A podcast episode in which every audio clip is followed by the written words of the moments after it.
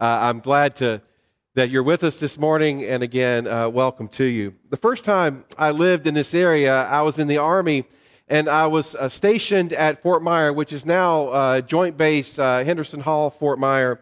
And Fort Myer is a beautiful, beautiful piece of land that borders Arlington National Cemetery, and there are sections of the post that just has stunning views of DC, like the one you see uh, on your screen. Now, if you're playing uh, military installation trivial pursuit, maybe you'll want to know uh, some of the following about Fort Myers history. Orville Wright flew the first aircraft on a military installation in 1908 on what is now called Wright Field, which is located on Fort Myer. The National Weather Service originated there in 1870. The first radio telecommunications was broadcast from there in 1913, and to this day, the Army's ceremonial guard is stationed there.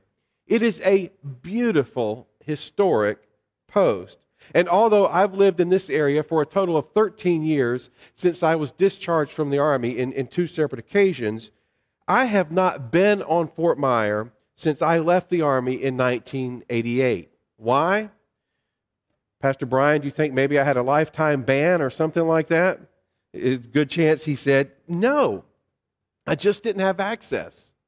Over the years, Fort Myer became more restrictive, especially since 9 11. And unless you're in the military or you have some business with the military or you're accompanied by someone who does have access, you can't go on the base. The world of Fort Myer is inaccessible to most of us. Truth be known, there are a lot of places in our area that are inaccessible to most of us. Imagine what it would be like. Imagine what it would be like if the knowledge of God revealed through the Holy Scriptures was inaccessible.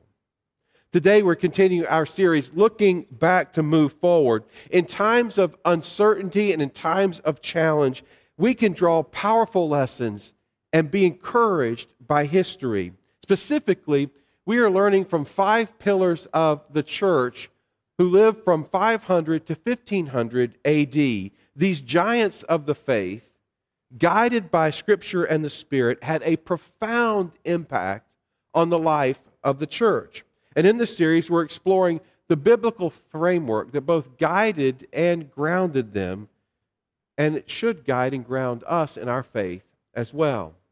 John Wycliffe was born in England around 1300.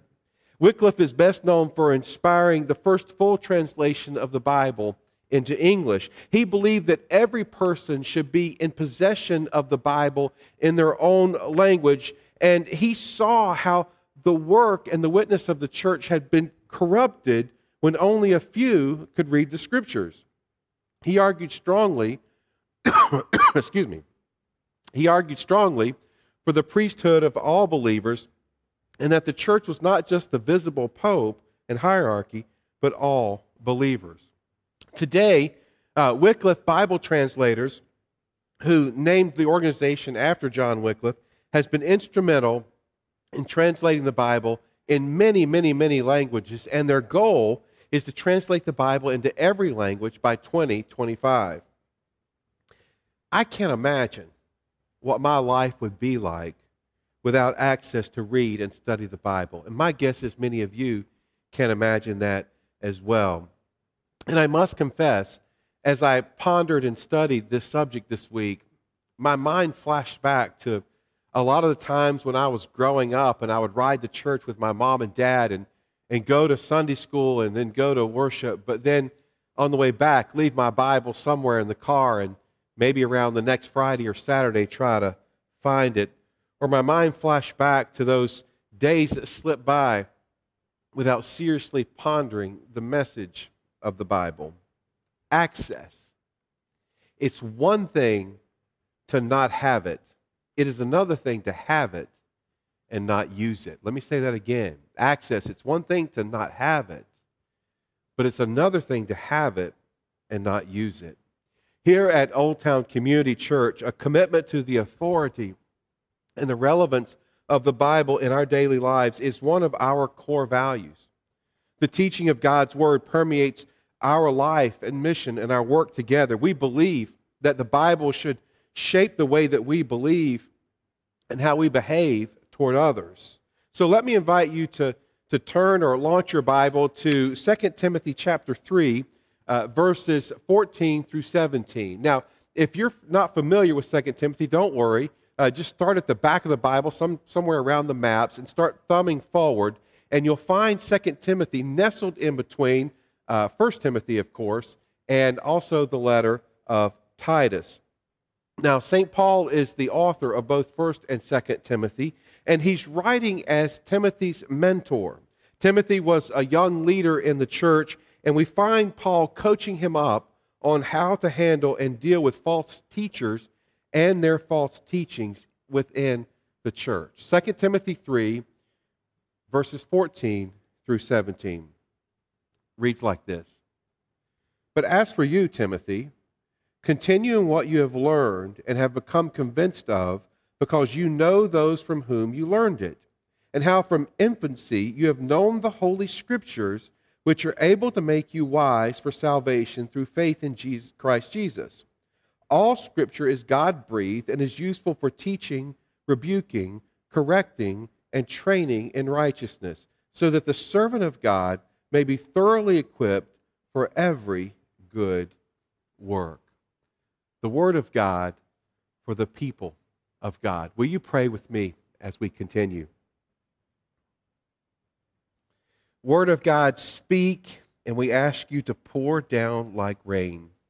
Wash our eyes to see your majesty. We want to be still and we want to know that you're in this place. Let us stay and rest in your holiness. Word of God, speak to us this morning. Amen. Here's where I would like for us to travel this morning. I'd like for us to take a look at the nature of Scripture, the ultimate aim of Scripture, and then uh, what I've labeled for us just the churning work of Scripture. Paul probably didn't realize when he penned these words that he launched a debate about the nature of Scripture. Regrettably, these words have been used by some for centuries to fashion the Bible into more of a weapon than the living, breathing Word of God. Paul writes, All Scripture is God breathed and is useful, or at least that is what most translators have landed on. Well, what do I mean? Well, according to Walter Liefeld, professor emeritus of New Testament at Trinity Evangelical Divinity School, the grammar in the text is somewhat debatable.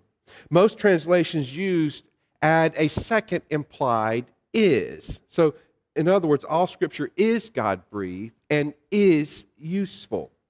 However, if you don't imply a second is, it could read all scripture, all excuse me, all God breathed scripture is also useful, which has a different scope of meaning.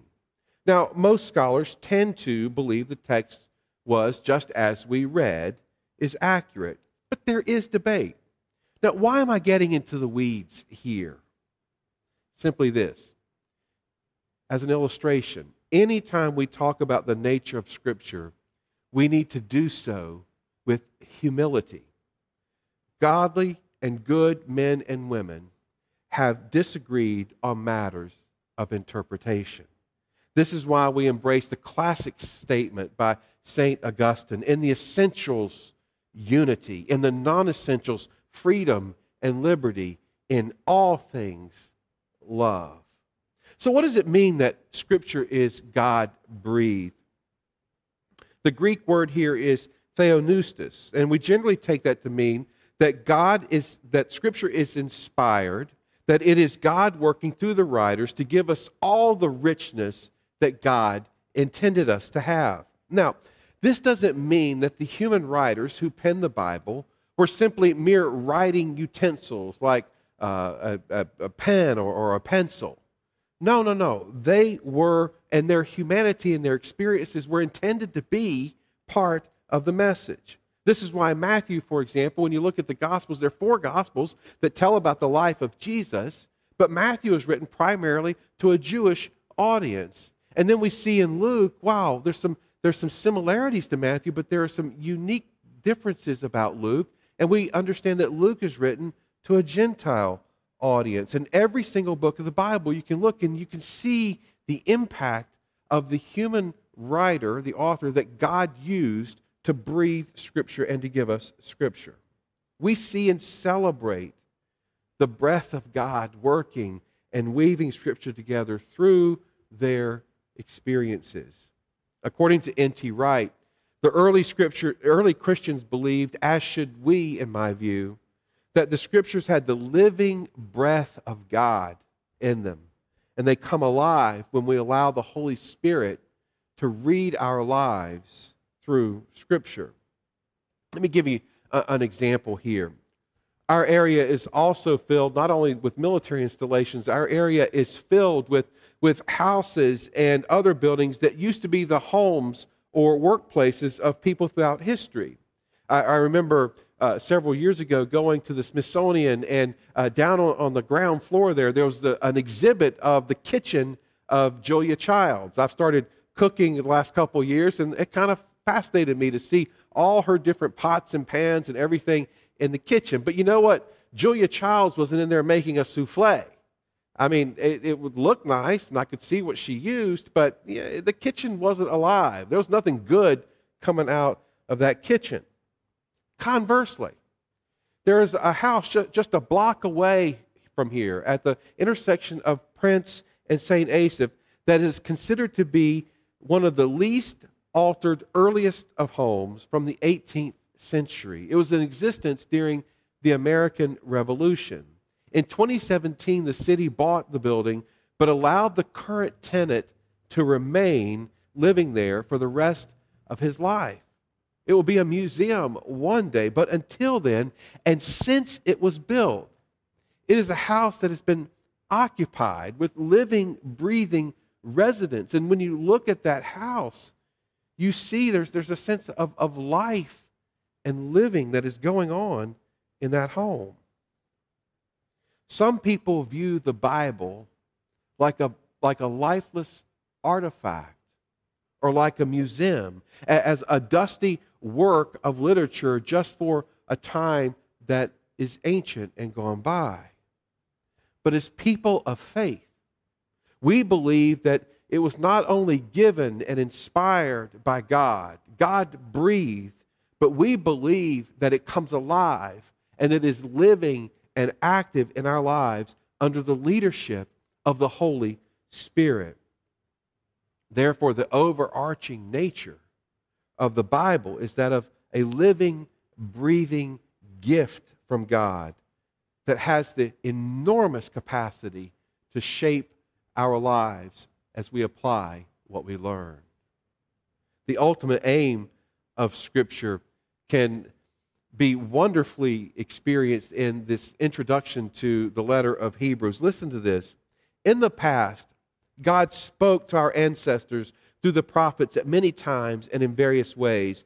But in these last days, he has spoken to us by his Son, whom he appointed heir of all things, and through whom also he made the universe. The Son is the radiance of God's glory and the exact representation of his being sustaining all things by his powerful word. After he had provided purification for our sins, he sat down at the right hand of the majesty in heaven. So he became as much superior to the angels as the name he has inherited is superior to theirs. This introduction to the book of Hebrews reminds us that all of God's revelation, in other words, as he writes, as the, the author writes, in the past God spoke through the prophets in various ways that all of God's revelation, the way he spoke through the prophets, the way he worked through human through, through his activity in human events, all led us and lead us to the revelation of Jesus, our Savior, the radiance of God's glory, his perfect representative to humankind. In summary, this reminds us that the Bible, as wonderful as wonderful as it is to us, as much as we cherish it, is not the fourth member of the Godhead. In other words, we don't say in the name of the, the Father, God the Father, God the Son, God the Holy Spirit, and God the Bible. No, no, no. It is not the fourth member of the Godhead, but it does point us to God's activity. It points us to Jesus. And as Paul writes, the scriptures are able to make us wise to salvation through faith in Jesus. Reading the Bible does not save you, but it can lead you to the Savior. Like the old saying goes, you can lead a horse to water, but you can't make him drink. Well, you can read the Bible all day to someone, but unless the Spirit moves and the heart is yielded in faith, the person will not receive salvation. This is all the more reason to celebrate and to proclaim the central core message of the Bible. The Hebrew scriptures point us to the coming of Jesus. The Gospels told us about his life, his ministry, his death, and his resurrection. The rest of the New Testament either points us back to Jesus or to the work of the church, his, his body at work on the earth today, or they point us to his second coming.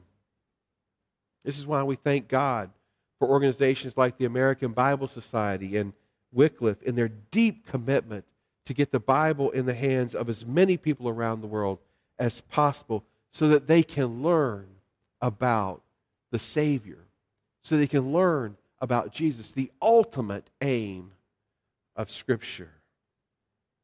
I love how Paul describes the work of the Bible in the life of the disciple. It is useful, he says, for teaching, correcting, rebuking, and training in all righteousness. This tells us yes, we read the Bible, but critically important is how the Bible reads us. Let me say this again. Yes, we read the Bible, but critically important is how the Bible reads us in our lives. If we ask the Holy Spirit to enlighten us as we read, we often find areas of our lives that need shoring up and that need work. At the end of the, the Sermon on the Mount, Jesus compared his words to a foundation. Whoever hears and practices his word, he says, that person's life is like a house that is built on a rock. The rains can come, but that house can stand. But whoever hears the words and doesn't put them into practice, their life is built on sinking sand and will blow away. The Word of God is a powerful foundation for our lives. But it's interesting, isn't it? The only time we really think about foundations are when they're being laid or when something has gone terribly wrong. That's usually the only time we think about foundations.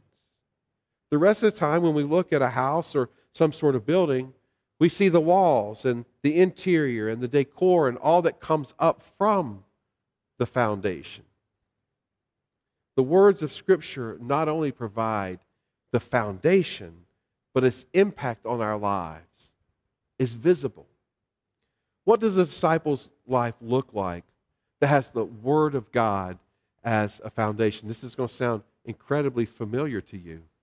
But as we read and apply the message of the Bible, we live up toward God in worship and in Bible study. As we read and apply the message of the Bible, we live, we live in toward the community of faith. We pray for one another. We minister to one another. We serve one another. We support one another. We, we lock arms together and pursue the life of Christ and the mission of Christ together.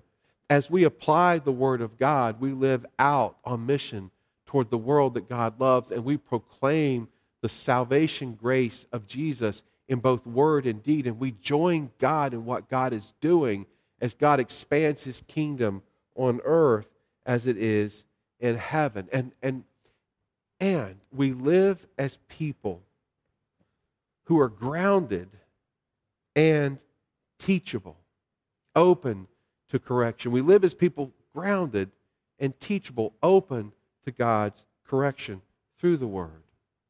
When my kids were in middle school, Jody and I took them on a hike on the Appalachian Trail. And it was an intermediate trail. It wasn't too difficult, but there were sections of it that kind of dense, and it was kind of hard to, to see the way. And we came upon a few places and I couldn't quite tell which way to go. There was a path that sort of opened up one way, and there was a path that opened up the other way. And a couple times my instinct was to go one way, but then I would look ahead and I would see a mark on a tree like you see on the picture there, and I knew the path was to go that way. Now, the path on that picture is really clear. What I wanted you to see was more the mark. The one that we came upon, the path wasn't near that clear, but the mark was. And so that mark told us that even though this is against your instincts, you need to go that way. Followers of Jesus approach Scripture with humility. We desire to be teachable, lifelong learners. We don't believe that we have every answer. And there are times in life when our instincts may say, go this way, but the Word of God says, no, here's the mark, here's the path. I want you to go that way. It may seem like the unknown path to release a grudge and to forgive someone instead of being bitter.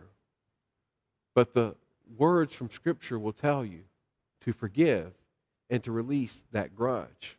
It may be an unknown path to love someone who has a completely different value system than you do, but the Bible will lead you on the path to love always, even someone who is unlovely and hostile towards you.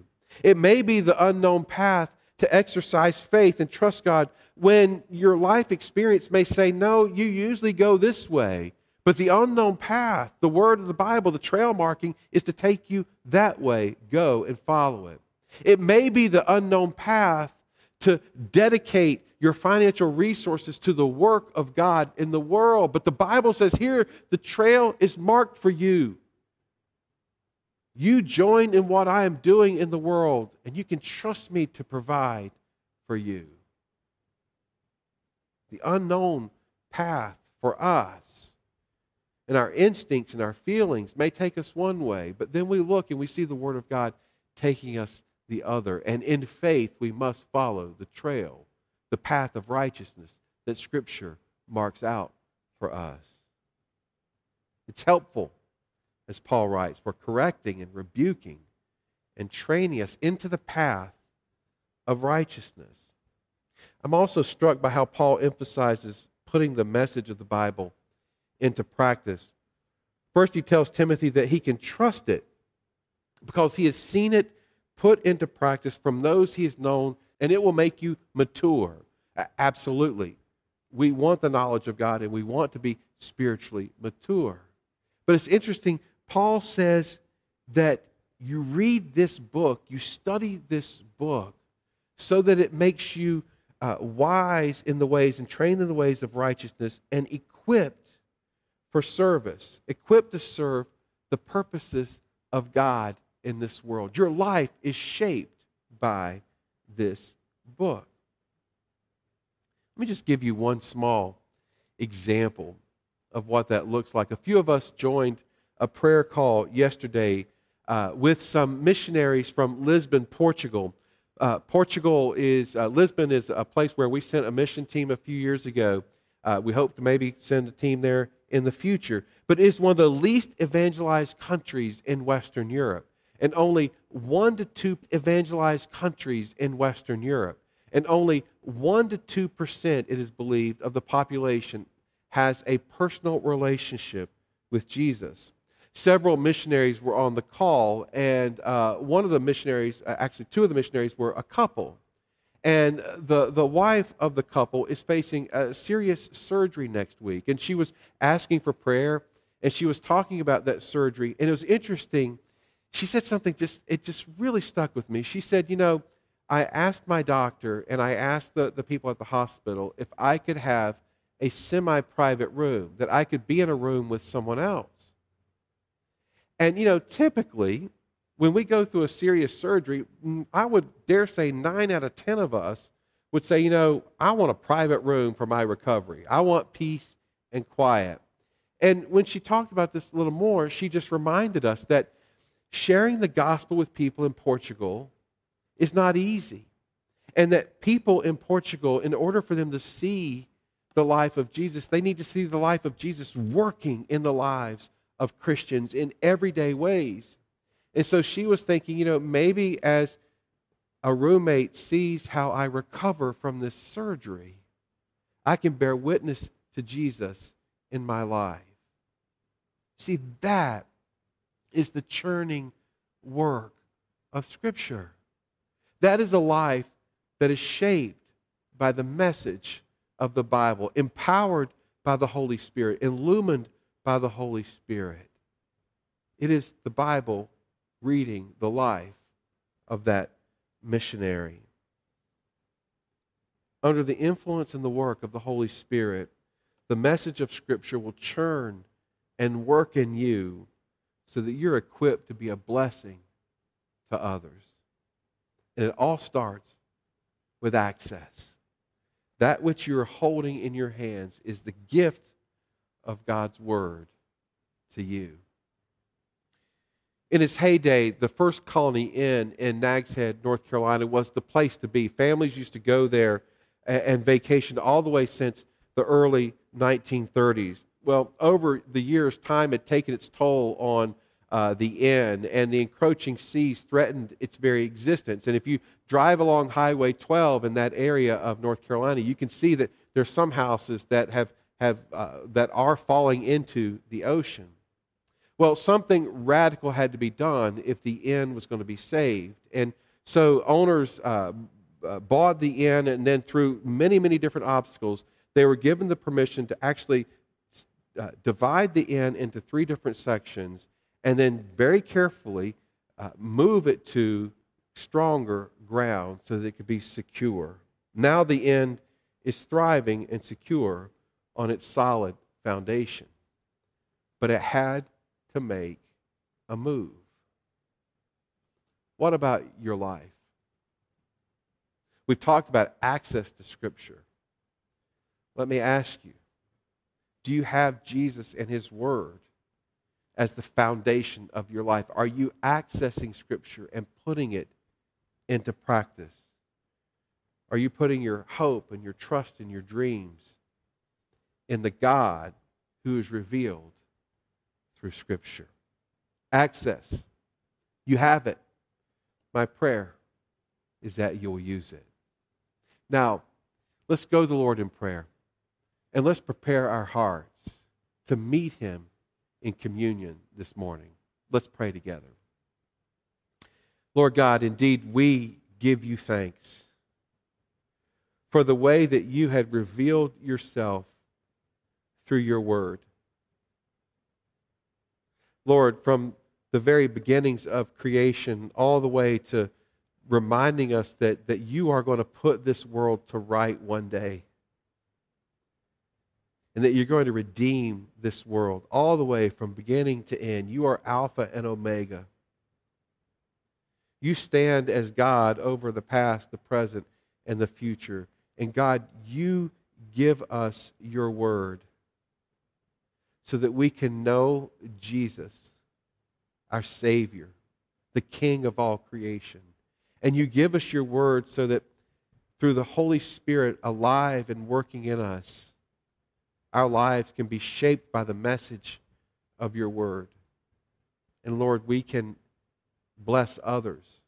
So, God, we thank you so much for those throughout the ages who have translated and interpreted scriptures and given them to us so that we can have access to you through Jesus. Lord, thank you.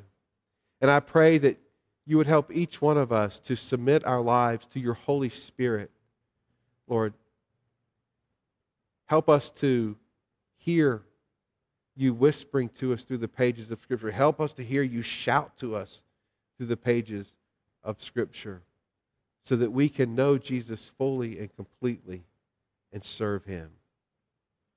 God, we thank you for the many different ways that you speak to us in Scripture through encouragement through comfort, through healing, through conviction, and the call to salvation. Or now as we celebrate the life of Jesus through the bread and the cup, We pray your presence with us. We pray that you would help us to sense your presence and your call and your voice over us as we continue to commit our lives to you. In Jesus' name we pray. Amen.